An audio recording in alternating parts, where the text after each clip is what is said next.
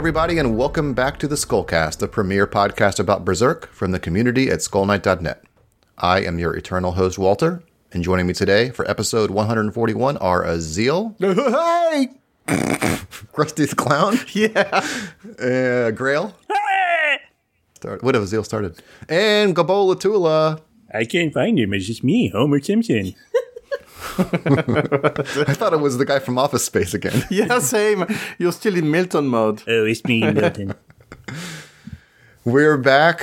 Uh, there's not a lot of news to discuss. Uh, I did want to give a shout out really quickly to uh, the Patreon, which is at patreon.com slash sknet, because Azil is just about to post the last part of the Artwork of Berserk interview, fully translated by Puella. So if you have not checked that out, definitely do.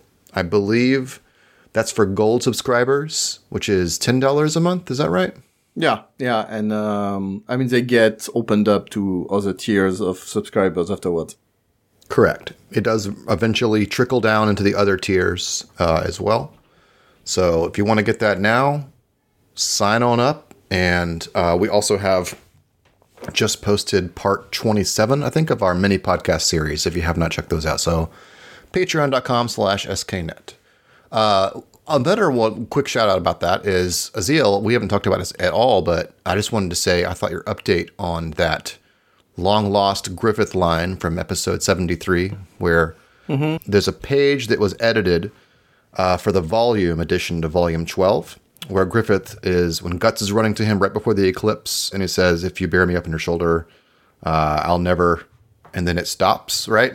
Yeah. and the and the animate also is incomplete, I believe. Uh, in the uh, original Young Animal, there's more text there that, that finishes the sentence, and this is something I'm pointing I'm pointing it out because we've had to give explanations about this for the past 20 years because it's come up regularly. Like, what do people think this line meant?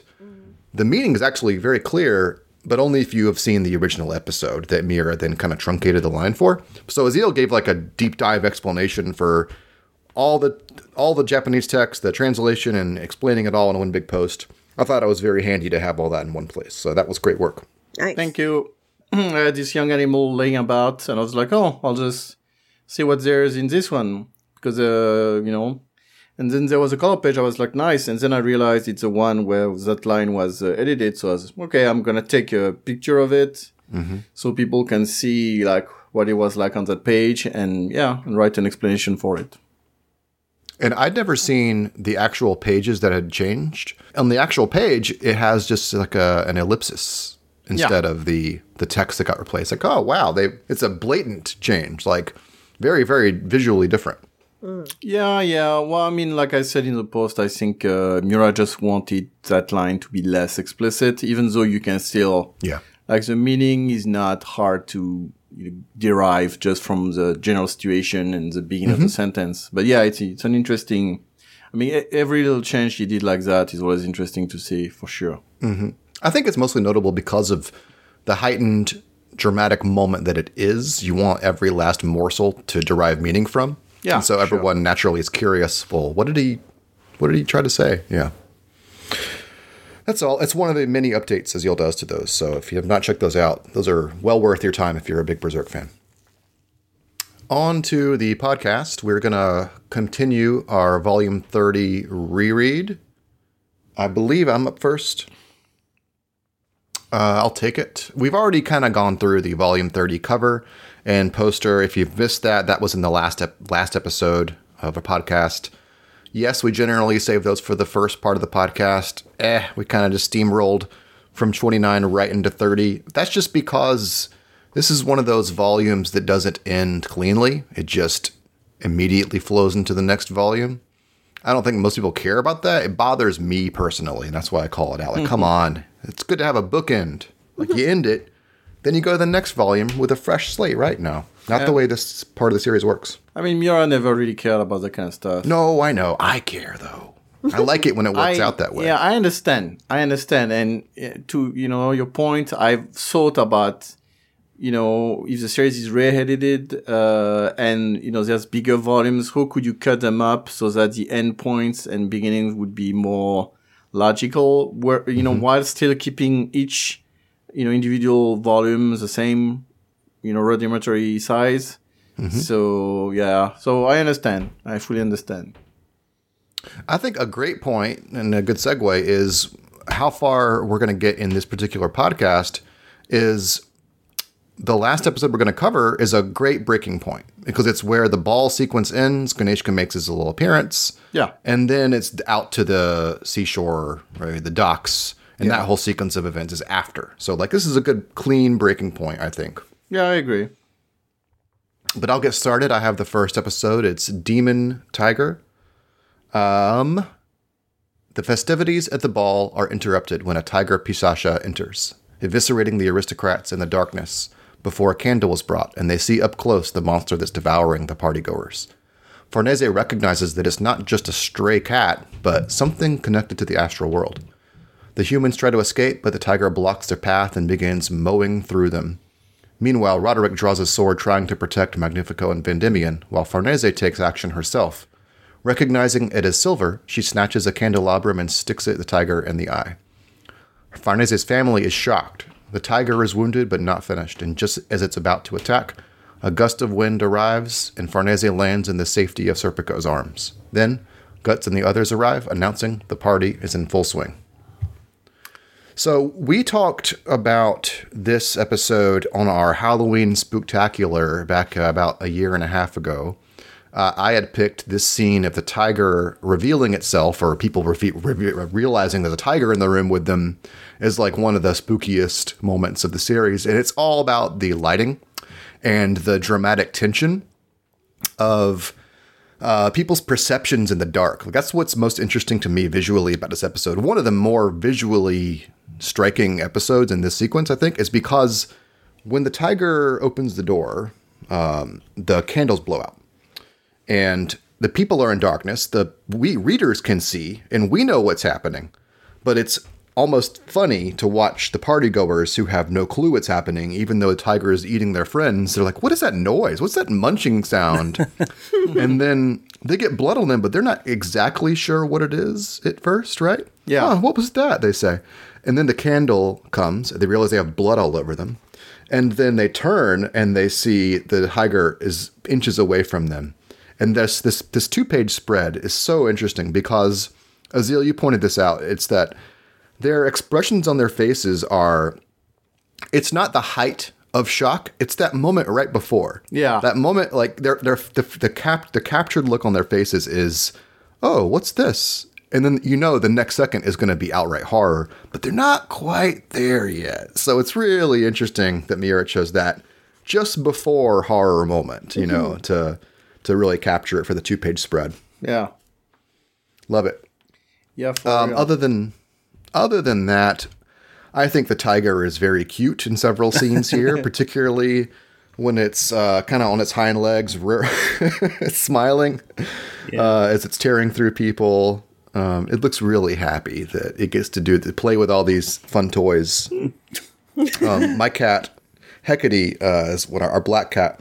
I brought back an owl, a stuffed owl from when we were in the tower in um, where were we? Sapporo? Sapporo. Yeah. Yeah, and she l- still plays with that owl, and she just munches the hell out of it. She's already torn the ears off, so I know exactly how this tiger is feeling right now. Oh, yeah. in this episode.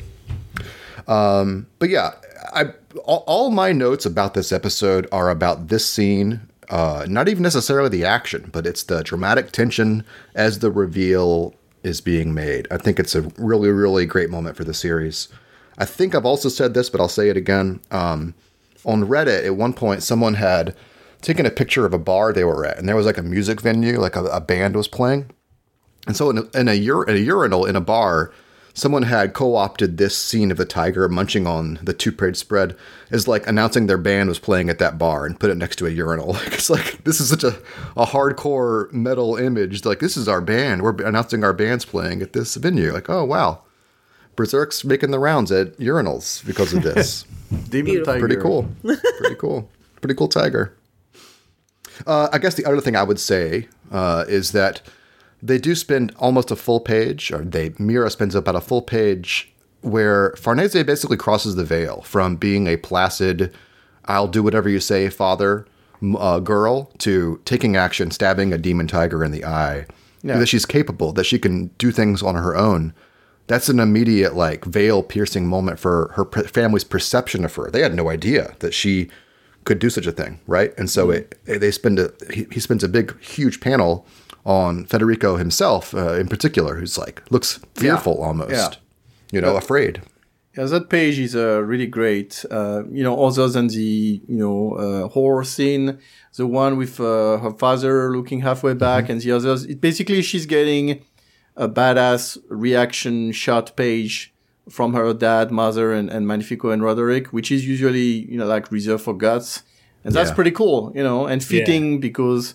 I think beyond what you say, piercing the veil and so on, we, we see the progress she has made among among Guts group uh, from being a babysitter to Casca to protecting Casca in some situations to learning magic to being able to be quick-witted and you know act and actually save people's lives. So it's yeah, it's a pretty cool from a character development perspective for her. Yeah. And it's also Serpico has a very cool moment at the end, probably one of his coolest moments, uh, cool guy moments. Yeah. Not just not just the guy that I like, but a cool guy, right? Uh, Yeah. and a very Bishonen moment for him, I think. It's so funny that you say that. I literally had it in my notes. Ultimate cool guy moment for Serpico. Mm-hmm. He looks Yeah, so actually- goddamn handsome. Yeah, mm-hmm. this is a pretty cool moment, but uh, I like better the one a few episodes after that when he goes out to catch the the cushions. Yeah. Mm-hmm. But yeah, yeah, it is. It is a great moment. The whole, you know, flying off, grabbing her, and sliding away from the tiger, just in the nick of time. Pretty, pretty damn mm-hmm. cool. A romantic scene between brother and sister. yeah, yeah, pretty much. Yeah, that's also the thing. Is like you're still thinking, hmm, if they weren't siblings, it might be cool. But there's also that aspect that's always a little bit. Uh, I mean, you know, weird. And beyond the action and the visuals, it's also that he has a cool guy line. Like, I'm sorry, I had to step away for a moment. You know, is they're downplaying his heroic actions, right? Yeah, That's and the fact he got smacked on the head like a bitch. Sorry, I had to step away for a moment just to get. he home. picked a fight with guts and got smacked down, but we're just gonna shuffle that off to the Yeah, side. He's well- cool. Yeah, that's also funny that he, you know, shoves that aside. Like, let's not talk about this. There's no mm-hmm. need for that. Just focus on this moment where I'm being cool. Mm-hmm. That's it. That's all the notes that I had. well, speaking of cool guy moments, Guts gets his uh, nice panel there at the end, his full page. Oh yeah.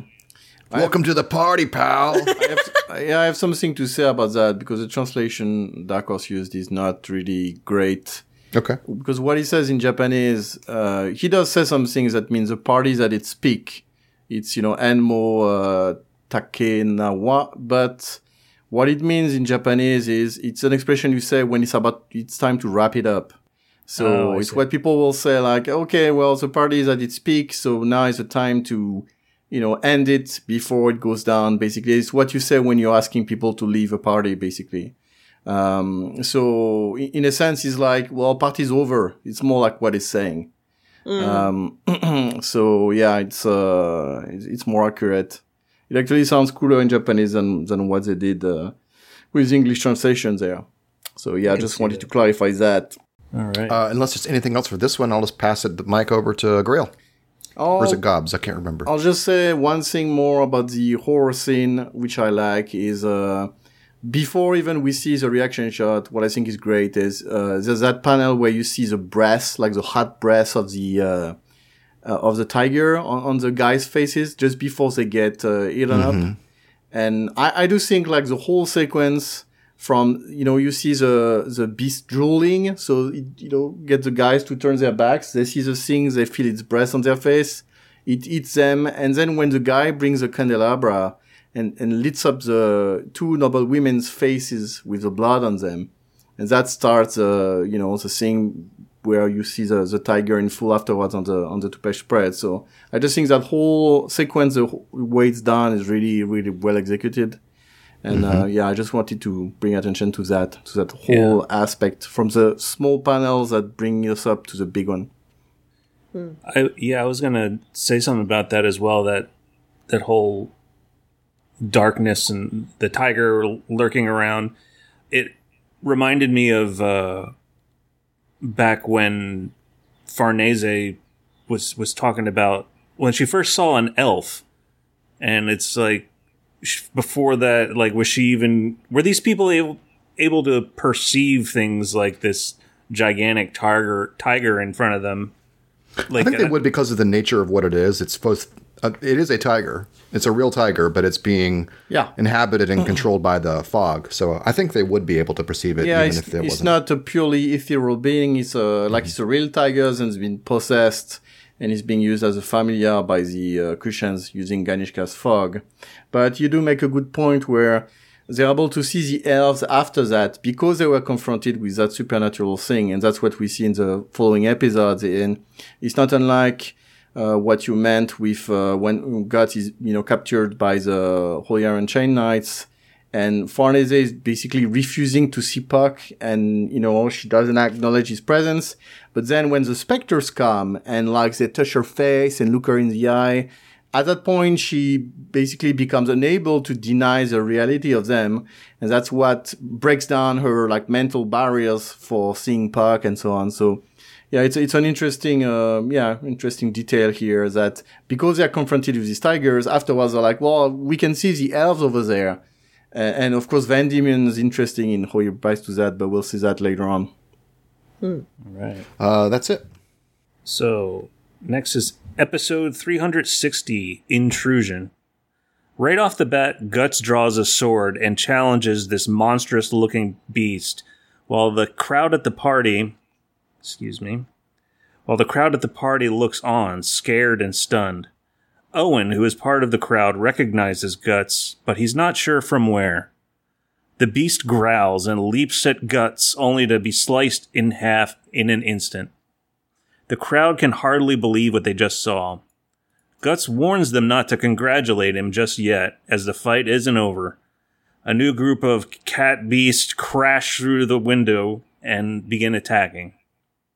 Farnese convinces Guts to stick around instead of fleeing, since her family is part of the crowd. Serpico takes off after Shirke tells him where the casters are controlling the controlling the Pishacha are and Guts resumes hacking the living hell out of the tiger like beasts. So the two page spread of Guts swinging his sword towards the tiger Pishacha, followed by the close up, fa- uh, the face of him letting out that breath is like really cool. Uh, Miura is great with pacing, and he knew the import- the importance of showing not only the hacking and slashing, but the anticipation leading up to it a funny moment to me was uh, Farnese's mom's speechless face, her face as she was looking at guts. And I, I just said, as a as an appreciator of soldiers and swordsmen at war, she clearly was blown away right here. Another funny moment to me is the the nobles fawning over guts, only to be immediately annihilated. I do believe uh, this moment was meant to get a, a chuckle out of people. And uh, I commend Miura's ability to get a laugh even out of a gruesome moment such as this. I'd like to point out Casca's reun- reunion with Farnese. I thought it was precious. I, I really like the angle that Miura chose for this, and it's kind of our perspective looking downward at the two, seeing Casca as a child looking up to an older, like an older sibling or a parent. One final note that I had, the final note was I was just thinking about how many times Miura had to draw Guts swinging his giant sword and chopping things up during Berserk. I, I, I find it interesting just how awesome I, I think it is every single time it happens. And and looking at looking at a sword sing, swing shot is is unique every time. Hmm. I think Kentaro Miura realized that seeing the same move again and again might gi- give readers a little bit of fatigue if, if it's not done well. Each time the sword collides with something, you can feel it caving in with such weight. Yeah, Miura was very playful with the shot co- composition as well. Like the final page with the Pishacha split in half almost looks like it's forming a bloody archway around Guts, who's almost looking like he's standing on top of a pile of monster corpses. It's absolutely beautiful to me. Even just in the way the enemies attack, it's not just like one after the other they come at him. We see that one of the tigers jumps off a wall to attack from the air, and then he smashes the two of them because he's got, uh, you know, again, that's such a big sword, and he reacts fast and, and all that. It's like choreography. He's puts Yeah. a lot of time and thought into these fights. You can tell. Yeah, for real. And and as for the opening shot, one thing I noted is that we see that super iconic and cool thing where he grabs his sword and for a second, you know, it's up in the air uh, vertically, which reminds me of uh, of the scene in the Bind Volume One where he cuts that guy in in, in half. Uh, and and it's something Miura did not use very often.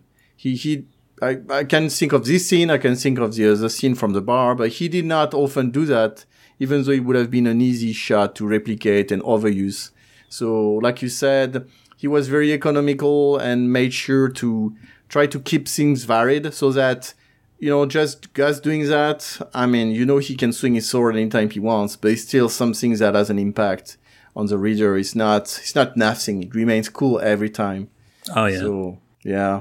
It's the way he cuts the tiger, the ki- tiger end to end like a butcher. I mean, he can Yeah. he could have chosen in many ways, Miura that is, to how to depict the ferocity of this strike, and and the one he went with is g- gorgeously gross. Yeah. And yeah, the, what I like about it is the you inevitably have the reaction shot of those that have never been around guts. A couple of their faces aren't just like surprise, right? But there's also disbelief, like on Pontifico. Uh, is that his name? Uh, the two Vandimion brothers. Pol- Policiano, you think you mean? Poliziano, thank you. Uh, and the other one, uh, it's in the lower left of one page.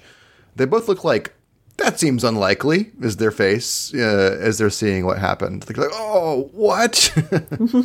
so I don't know. Unique, varied, surprised reactions that we get. Even Owen. Yeah. On that note, I was going to say, I really liked how Miura, i- i- with relation to the pacing of the episode, I liked how he reintroduced the Dragon Slayer in the context of the noble seeing it for the first time and being like, what the hell is that? it, mm-hmm. it, it kind of helps to reestablish why, you know, Guts and his sword are so special in this universe because we're so used to seeing it. And now that he's kind of back in action it's sort of like hey guys this is this is the story and this is why the dragon slayer is so awesome. And Yeah. people are just like what? What? And it really kind of creates this tension where as readers we're kind of used to seeing the dragon slayer so this made it feel very special that it's Yeah. reappearing because they're not used to this kind of stuff. Yeah, for sure. right Uh, also like to comment on what uh, John said about the scene with Casca. I also really like that scene and that shot of her grabbing Farnese's uh, arm. What thing I think is great is it's not just that one shot that looks nice and is cute and so on. It's also a way to skip the awkward moment of Farnese explaining what she did and why she did it. She was in the process of being like, mm, sorry, uh, what I did, blah blah blah, and Casca immediately grabs her, and that's that's it. You know, it's like it's done until, of course, Guts bring it brings it back uh, a couple episodes later. But the point is. The way that affection, uh, you know, completely ends the discussion because there's nothing more to be said. I think that's really great, and it's also again a testament to how important that group has become, both to Farnese and how important Farnese is to the group, and Casca specifically. Hmm. And on that point, there's also a part where, Well, hang on before you transition away. go ahead. It wordlessly ties a bow in this whole separation period for Farnese. Yeah, her Casca grabbing her is all it takes to not only remind Farnese of this bond she has, but also for the readers to remind how important it is that Farnese is there for Casca. So without any words. So I, I like that part of it as well. Yeah. Yeah, for real, for real. And uh, yeah, what I was gonna say also is, uh, Gabs, you mentioned the fact her family is there. Now, one thing I found interesting is that in Japanese, the word she used to say family is uh, nikushin, which means blood relatives. It's not like kazoku. Not family. Yeah, it's not kazoku like family. It's really a specific word that mean blood relatives. And I think that's, I mean, I don't think, I know that it's a deliberate choice to imply that they're, you know, her blood relatives, but it's not like, you know, there's an opposition between that group who's become a family of some kind, as we saw in the, the inn where they have that discussion and then the bar fight. And these people who are her family she was born into, but who have always been very cold towards her and who she doesn't feel like she belongs to. So that's an interesting, you know, an interesting choice of words here that I thought was worth mentioning. Nice. Yeah, thanks for pointing that out. Yeah. The um guts re- the guts reaction to that plea from her as well. Like you can't we can't just abandon these people. These are my blood. And guts is like really though. I Yeah. mean, really know- do we though for real?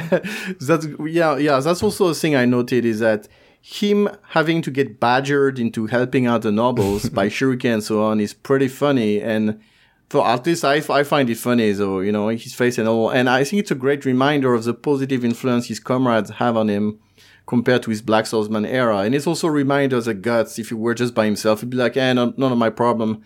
I'm just getting out of here and these guys can you know manage by themselves. So You know what it reminds me of a little bit is Terminator 2 when John has to remind the T 800 how to act like a human. And it's just like, you can't just kill people. Why not? Why? Yeah, it's like okay, and then he shoo- immediately shoots a guy in the knee, and he's like, he'll live. You live. Yeah.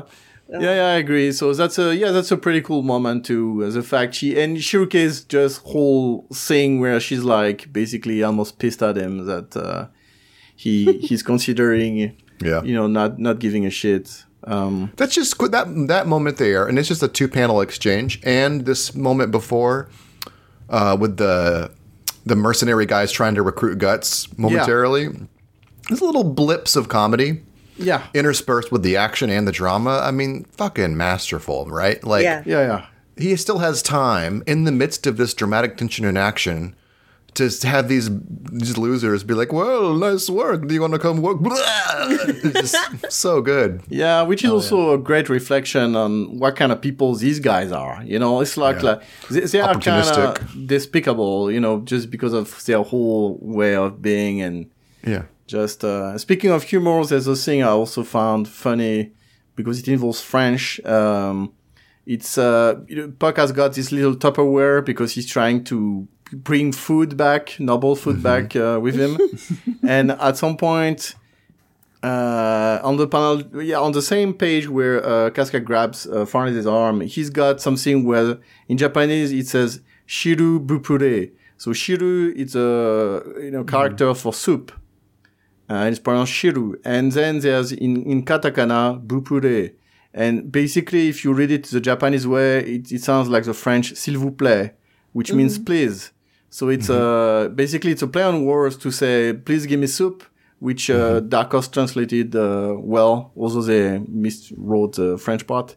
But uh, yeah, it's pretty it's pretty funny. I mean, and it's also such a weird, like no idea why Miura used French for that. No idea why he how he even knew that expression. But uh, yeah, just Well, just random and Isn't funny. it?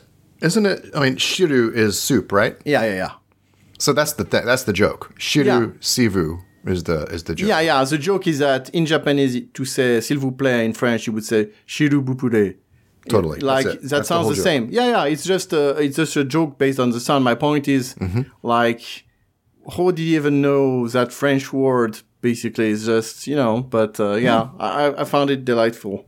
Yeah. He's a Just worldly man. Yeah. yeah, yeah, exactly. And it's just it's one of these you know super small lines. If you don't pay attention, you don't even see it.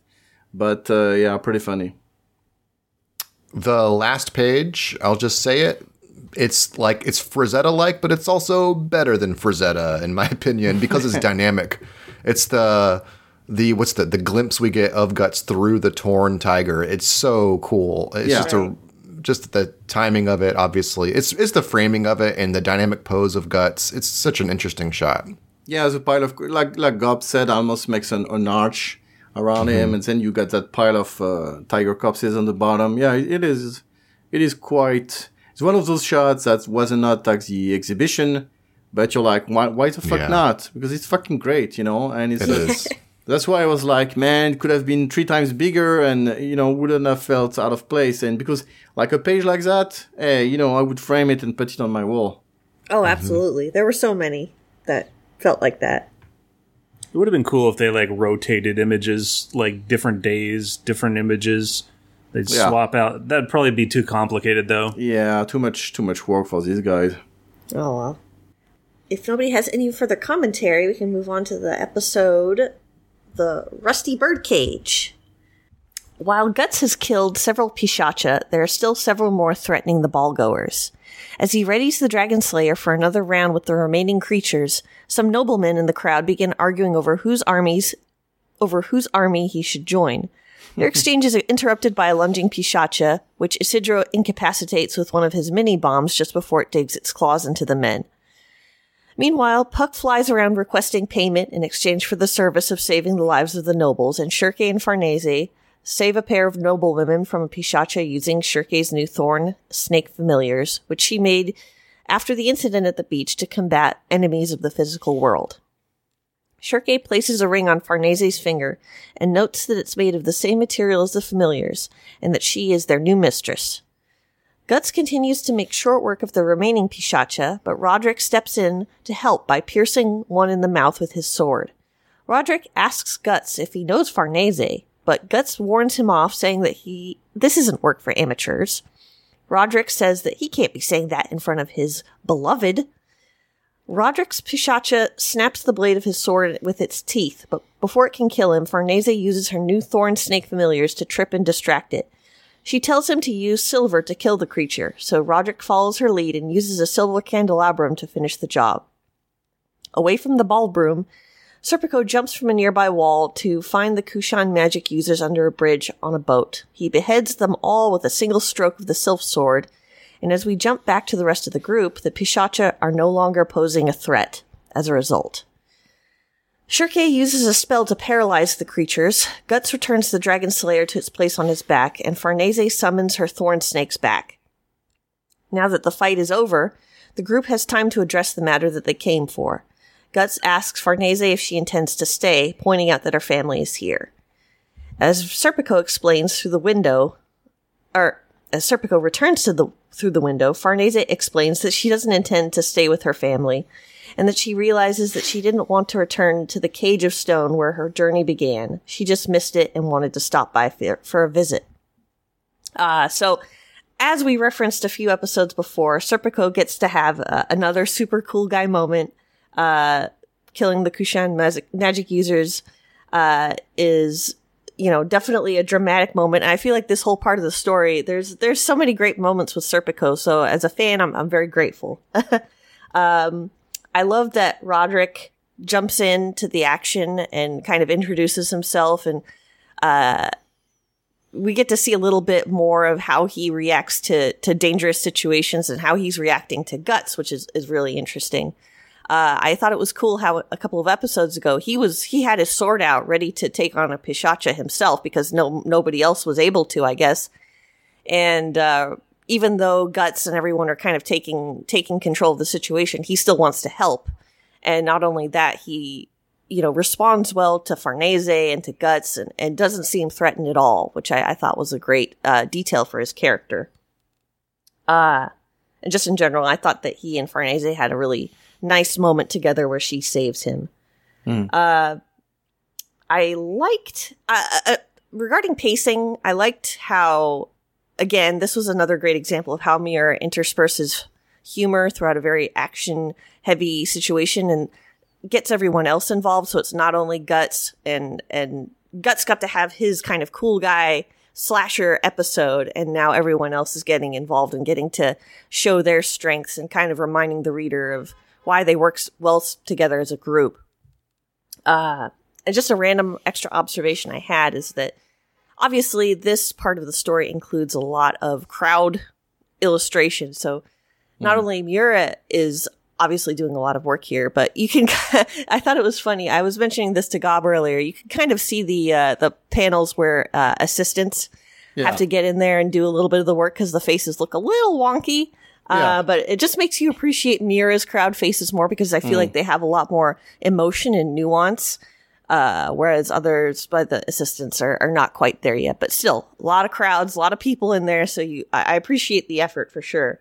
Um, and, uh, yeah, uh, I'll hand it over to you guys for further analysis. Yeah, you covered a lot of grounds and I'll just mention that I think I mentioned it uh, maybe on the previous podcast, but yeah, these episodes and then the one with the army battles are really great ones. Also, some of them previously in, in Ritanis are great to see like the difference between like uh, what Miura did as far as character faces and wh- what the assistants did, and you can see that on some of these panels it's really clear. Uh, for example, the one where uh, Puck is asking money, you can see that on the bottom panel. The faces are definitely done by assistants.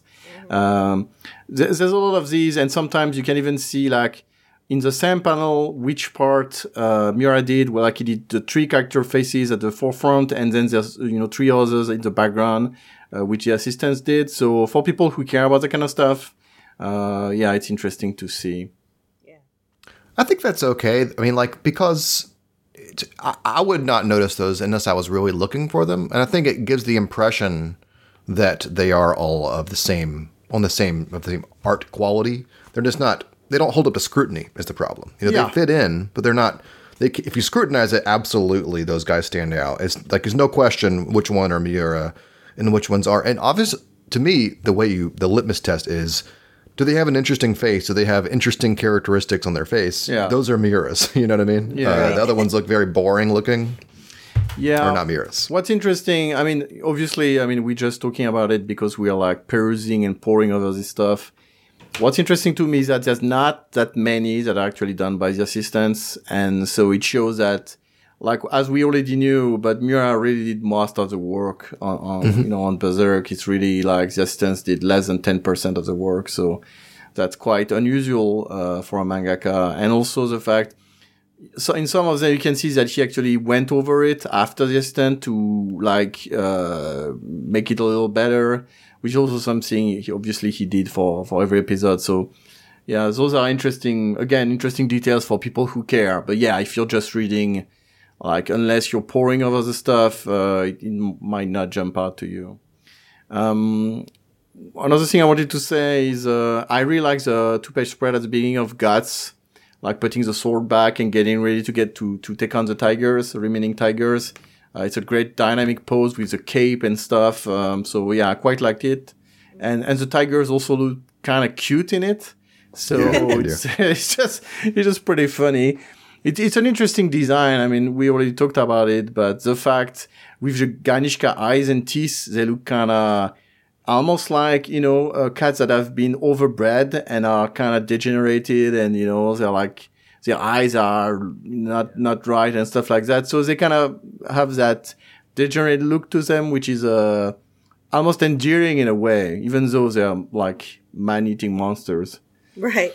feel the way I felt about like the cave troll in the first Lord of the Rings movie. Like, oh, Poor guy. Um, something you mentioned, Grail, but uh, is the fact there's some characterizations for you know other members of Guts' group, and for example, Isidro, he's got j- basically one panel with a couple of lines, but I thought it's really great characterization for it, where he's kind of bragging like he threw a, a little bomb and saved some guys, and he's brag, he's like speaking down to them, like you know, stick to the walls, and then thinking, yeah, feels good talking down to these mm-hmm. morons, and you know, it's like just one panel is enough to you know gives you his character's vibes and how he reacts to that situation. So I thought that was really really well done and very economical in how it's done. Um, and for Serpico, I also think like when he slashes those guys, that's his meanest look in the series. It's the coolest shit ever. yeah, he looks like he looks fucking pissed and like he's not fucking around here. And honestly, his meanest look in the series to me. yeah. It's a little It's honestly.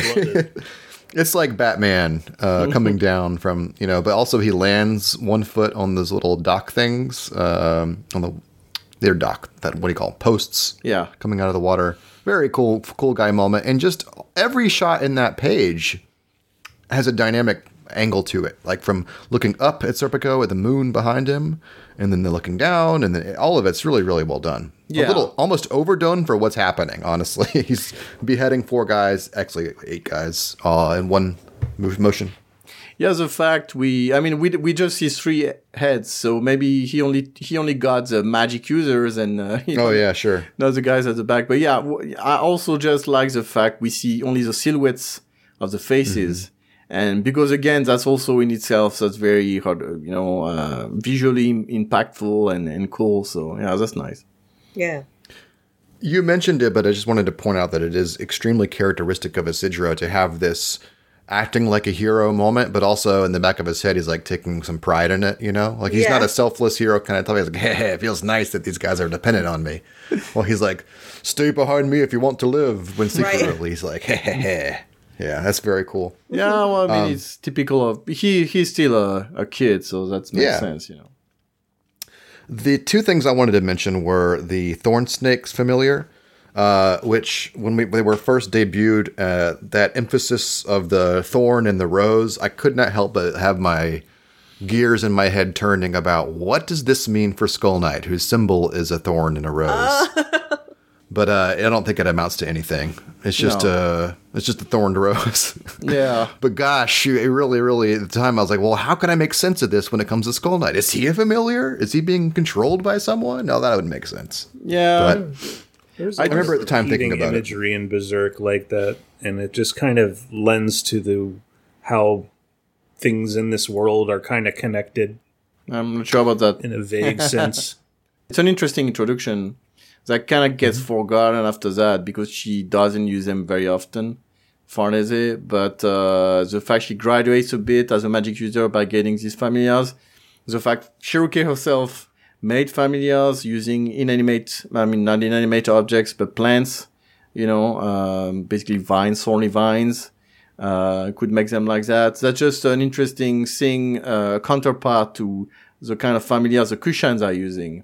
Oh yeah, So there's that interesting aspect to to them. Uh, and then the, there's a joke about it that I'm, I'm not sure it's clear in um in the official translation, but because in Japanese thorn is ibara, and so when Shirke gives the name uh, ibara ibara no hebi, which means uh, serpents of thorns or snakes of thorns or whatever, uh, Ivalera mishears it and she's like, oh, it's Ibarera no hebi, which means it's basically the m- snakes, basically.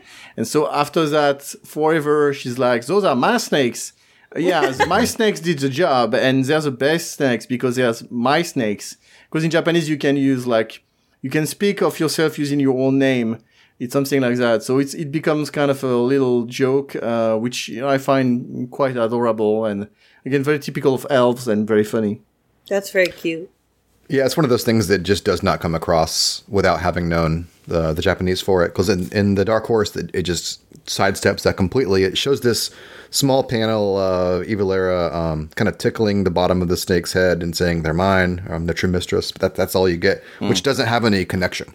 Otherwise, he's just saying it. The other thing I wanted to point out was that you mentioned it, Grail, but you know the fact that Roderick is not standing with the crowd; he's taking action. You know, and he even kind of says it. Partially, it's because he can't. He he has to fight Step for his beloved. Right, he has to step up. But also, I think just for the reader, it's showing that this is not uh, just a common dude. He's not also a faker either. He's someone that can fight, wants to fight, and is capable Yeah. uh, which sets up precedent for him being that character for as long as we know him. Right? He's not he's not like the others. He will step up and help and fight. So that's cool. Yeah, I think very simply it shows that he's courageous, and uh, that's where you. Uh, we mentioned it on the previous podcast where he's talking with Magnifico about their plans. They want to explore and you know grab the wider world and get out of that confinement and and so on. And then when they're confronted with reality, uh, Roderick, who is a military officer, he steps up and he tries to fight. Like he's in over his head, and without the group, he would be dead. But still, he he tries to do something. He fights, and and no one else does. Like all these nobles are just taken aback because they're not doing anything, and that's the beginning of him being like, like say revealing that there's more to him than just what we saw. While for Magnifico, there's not more to him than that. He's just he was just that guy, and outside of that Yeah. environment, he's got nothing. He's just basically a clown. So yeah, an interesting way to to show us a beginning of development for his character. The way this episode ends, it always kind of puzzled me. Not that I didn't understand it, but that there's so much emphasis given on this kind of what seems like a throwaway line from Farnese, where she's saying, I just missed it and wanted to return again.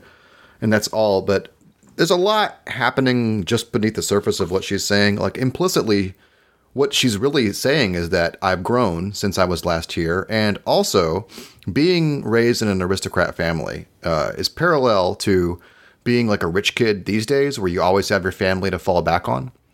Uh, someone like her, she could always have settled here and been safe. Uh, and have a boring, placid life, but she would have been safe. And you know, she in this moment, she's choosing, recognizing that that's not the life that I want, and I have another family that I want to return to. So, Yeah. all those things are there in this line, but I don't think what she's saying is just so superficial compared to what actually is happening. What she's really saying is, I've grown and changed, and I have a real family I want to return to, not here. Yeah, yeah. The thing is, this is basically her saying goodbye to her family. She's like, and that's because her face, like we see quite a face for her. And and what's interesting is she's speaking to Guts. Like we see the reaction shot of the others, but she was speaking and facing Guts, so it's not even sure if she turned to look at them or anything like that. But I think Miura wanted to show her face and the the emotions, the very complex emotions that are welling up inside of her. And yeah, what she's saying is basically, I'm not like I'm done with these people and that place and that life. And so basically, that's her saying goodbye, and that's why there's that emphasis. But it's true that, I, again, I think it's something that's more of a linguistic thing, where in Japanese you can you can say things in an understated manner and which carry weight, and that doesn't necessarily translate very well in English, or at least you have to adapt it a bit.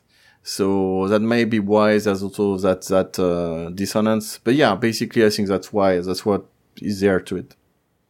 Yeah, it is a downplayed moment, but like following the panels, it is an emotional, kind of revelation for her as well, because having each of her family be part of that page as well. You know, Yeah. that, that's the true audience for what she's saying. Yeah, yeah, indeed, yeah. Even uh, Magnifico, Roderick, and that's why we see. Well, I mean, all of her family, and it's you know to get to get back to what I was saying earlier about the um, the the word for family, because Guts also uses a word for family here, and he also doesn't use kazoku. He uses uh, oyakyudai, which means parents and siblings, like your parents and your brothers, basically. So it's also interesting that again, it's not, he doesn't use the same word she did. He uses another word, but it's also a word that's quite specific about what it refers to. It's not just a general word for family because again, you know, you could argue that the group has become kind of a family for him. So it's for her. So it's a, yeah, just also an interesting point to mention, I think. Uh, that's all I had. It's a really a lot happened uh, s- short span of pages there. Maybe just uh, a last thing about the the little Puck impression because he he does an impression of kind of a, an accountant style guy, you know, with uh, glasses and and an abacus when he's trying to extort money from. I mean, trying and succeeding in extorting money from the nobles. because after that, he's got trouble carrying his purse. Uh, but yeah, it's uh, at the time uh, uh, who had checked it, found out that it's based on. Um, on a TV, on, on a, the host of an old TV show in Japan, which basically looked like that, like, you know, slick back hair, big ass glasses, and uh, was loud and you know, doing stuff about money on TV in Japan. You know, they've got these TV shows that are very, very specific, let's say. And so, yeah, it's based on that kind of thing. So it's also a very specific cultural reference that, you know, as a foreigner, unless you're told what it is, you just can't understand. So just so that might be useful for listeners to know. Very nice. Yeah. All right. So Over to you. yeah, next episode is uh, Declaration of War. So we open with the nobles commenting on what just took place, the monsters, Guts' prowess, the elves, and the supernatural aspect of it all. Uh, a bunch of soldiers arrive after the battle, of course, for the cavalry and proceed to surround Guts' group, but Federico de Vandimion intervenes. He thanks them and gets the noble to applaud their efforts. Then he proceeds to explain the way that what just happened. He's like, there was no magic at play. The tigers were just drugged, deformed, crossbred bred beasts. The elves and the rest are due to a mass hallucination from either something in the drinks or from the fog. And he's urging everybody to keep a cool head, stay focused on the march that will begin the next day for the war. And just as he's convinced about everyone, the fogs that are guarding in the room through the tigers and so on gathers into a single mass and a giant face forms in the room, Ganishka. He berates Vandimion and he issues a declaration of war on all of them, telling them that it was just the beginning of a nightmare without end. The then unnaturally retreats outside. Of course, Guts and Shirke immediately recognize him for what he is, an apostle. And right at that moment, people notice light from outside. The harbor is on fire. And that ends our episode. Um, not a lot to say about this, but uh, quite a bit as well. Uh, I think Casca prickling her finger on the, uh, the, the serpents of thorns is so, so cute. It's a great scene. And it's one of the things I often say is that if you check what she's doing in the background, it's often, it's like a little adventure in and of itself. So, you know, great, great scene.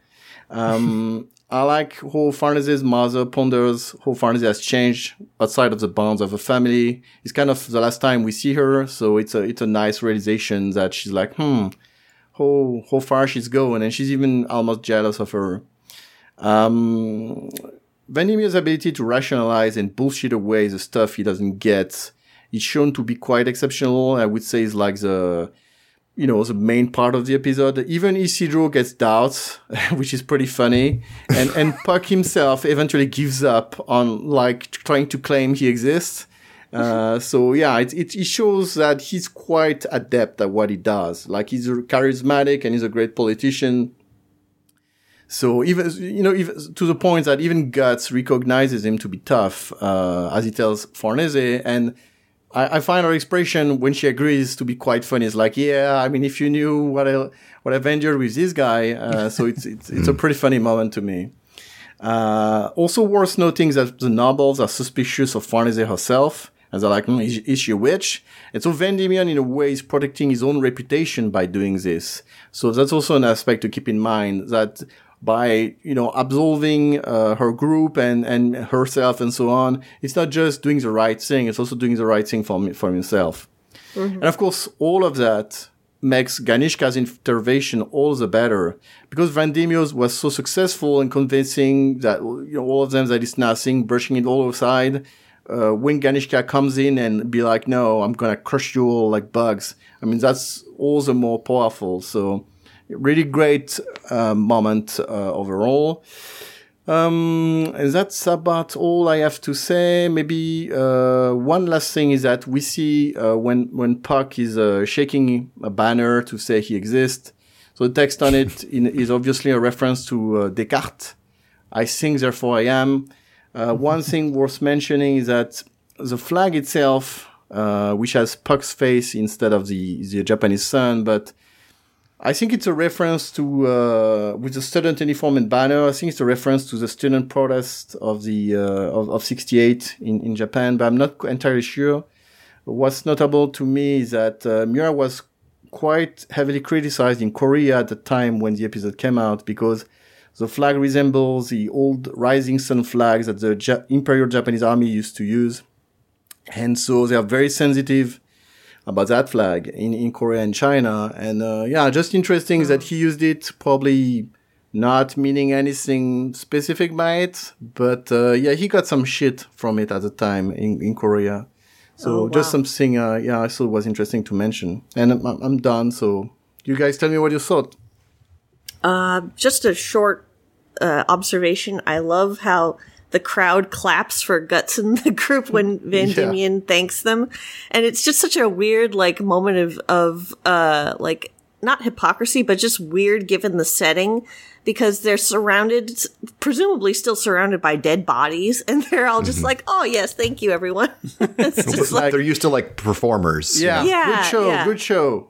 yeah, it just it, exactly. It just shows how out of touch these people are. Like surrounded by even their own peers being dead, they're like, "Oh, well done, everyone." I think it's intentional of a way to distance themselves from what just happened, as if it was a show. It's like yeah. the first part of his argument, right? Yeah. Is that uh, it makes it feel a little less serious because of clapping for it, and then he says it was likely a hallucination. I mean, it's pretty obvious what he's doing. He's trying to reassert control from a scenario where he had absolutely no control. So right. he's going to weave whatever story he possibly can to make sure things are still weighing in his favor, even though they are so clearly spiraling out of his control. You know, that's what's so interesting here is how he's trying his hardest while looking so calm. and then it just gets whisked right under him when Ganishka appears. Something that's undeniable, something that is way more powerful uh, suddenly asserts itself in the room in a way that can't be denied. You know, that's what's so cool about this is you can imagine the kind of series where, yeah, maybe it was an illusion and we never get to know the serious. Nope. Here's the Magic Emperor. He's right here. He's hovering above you in fog. It's just this very dramatic reveal of Ganishka uh, in the in the ballroom in the in the ceiling. And to further that point about Lord Vandimion, uh, I really liked how Miura portrayed his expressions. Like he 100% is, is, you know, you know, trying to, trying to impress upon the crowd, like this, this illusion thing. And you don't even see him with like the little sweat drop, mm-hmm. which would be like him being stressed or something like he's totally cool as a cucumber yeah. right now. Yeah. Calm and in control. Yeah. That's his whole superpower. His yeah. calm and control.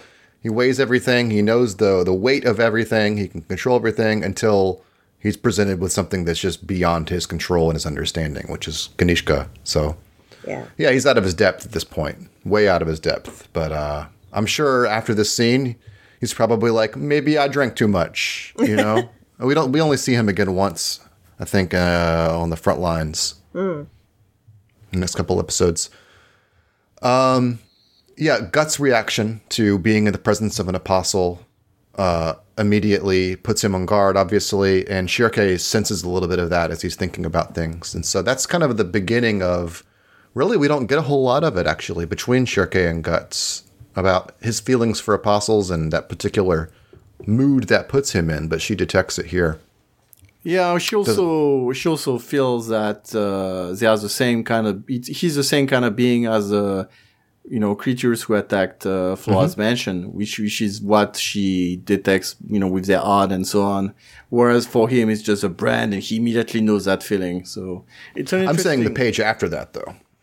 You you mean Aya what she feels uh, towards his response and the fact he's tensing up, basically. Correct. Yeah, it's a part of him that she knows about, but they have not really addressed uh, directly like this. She knows it from his past, from talking with Flora. Yeah, and uh, I, I think like even beyond that, it's because he's thinking that Griffiths might be there, so he must be mm-hmm. extra, you know, like clenching his fist extra hard, basically. Mm-hmm.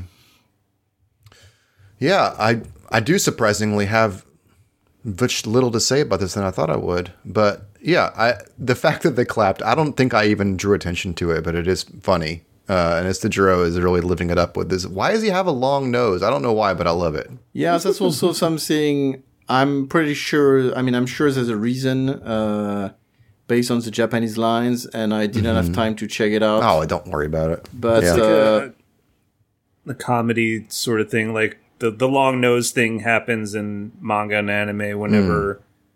You know, a character has like an inflated ego due to, okay, you know, yeah. someone kind of complimenting them. They're like, "Oh, yeah, well, I'm not that great." the the monologue, the inner monologue we have from Lady Vandimion is interesting because she's both recognizing that her daughter has been become a witch, but also that that power is allowed was what allowed her to become independent, and so she's uh, envious of it. And so when she Farnese is called out as it could could only have been magic, she had this sweat drop on her, like as if she's protective of her, of her daughter, like she's nervous about what might happen if her daughter is labeled as a magic user. Now, It's just a small little panel, but it's like she's sudden, suddenly defensive or possessive, you know, in a way, of her daughter. Yeah, I think because uh, she recognizes that she her her daughter has done something special and unique through this power, whatever it was. It allowed her to be independent. Yeah, I mean uh, that's kind of an over analysis, I would say. I think even though she was not a very caring mother, she would still like she would feel bad if her daughter was like put to death because she, you know, mm-hmm. she she acted to save people at the party. So I, I, think it's more of a just a mother being like, you know, come on, guys. Mm-hmm. I don't know if it's over analysis because it's that's all she's saying on the previous page. I'm just kind of giving. I'm saying it's kind of cashed in. That care in that moment is kind of cashed in when you see her mm-hmm. looking nervous about her daughter. Mm. That's all. Yeah, and then Vandimion asserts control. Uh, the cogito er, ergo sum, I think it's, I mean, I think he has the same thing in Flora's manor when they're talking about that. And, and Isidro is saying, well, why don't we just all agree to disagree that elves exist and then they'll all go away, is what he says in the, in the tree. And then Puck says the cogito ergo sum thing back then as well. Yeah, he does something similar. Yeah.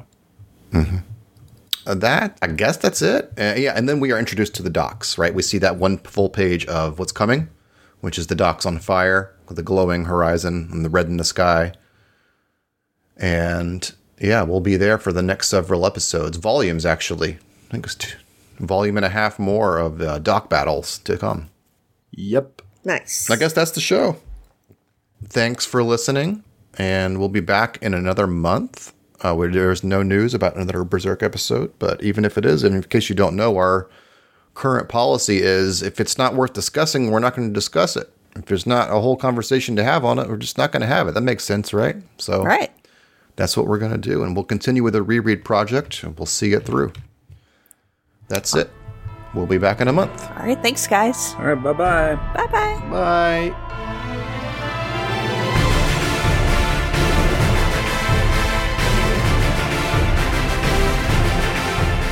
The Skullcast is a production of Skullknight.net, a Berserk fan community. If you like what you heard, please visit patreon.com slash sknet.